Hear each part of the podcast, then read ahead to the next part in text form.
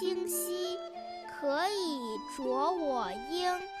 沧浪之水人之初，性本善，性相近，习相远。苟不教，性乃迁。国学小天地。首先，我们一起来复习一下上周学习的《弟子规》的段落。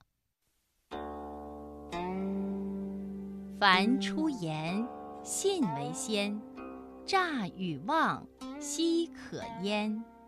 话说多，不如少，唯其事，勿佞巧。刻薄语，秽污词，市井气，切戒之。好的，接下来我们一起来学习《弟子规》新的段落。见未真，勿轻言；知未敌，勿轻传。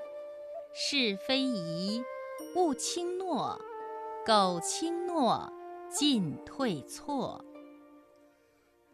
我再来读一遍：见未真，勿轻言；知未敌。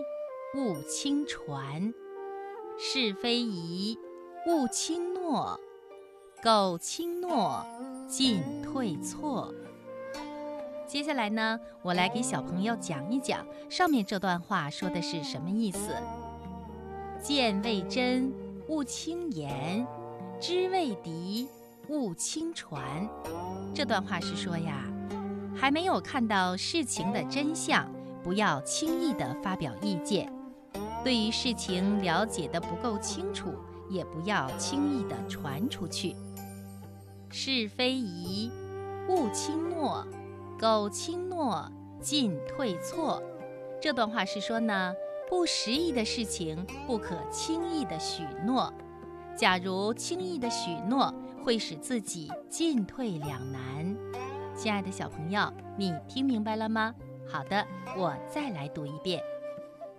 见未真，勿轻言；知未敌，勿轻传。是非疑，勿轻诺；苟轻诺，进退错。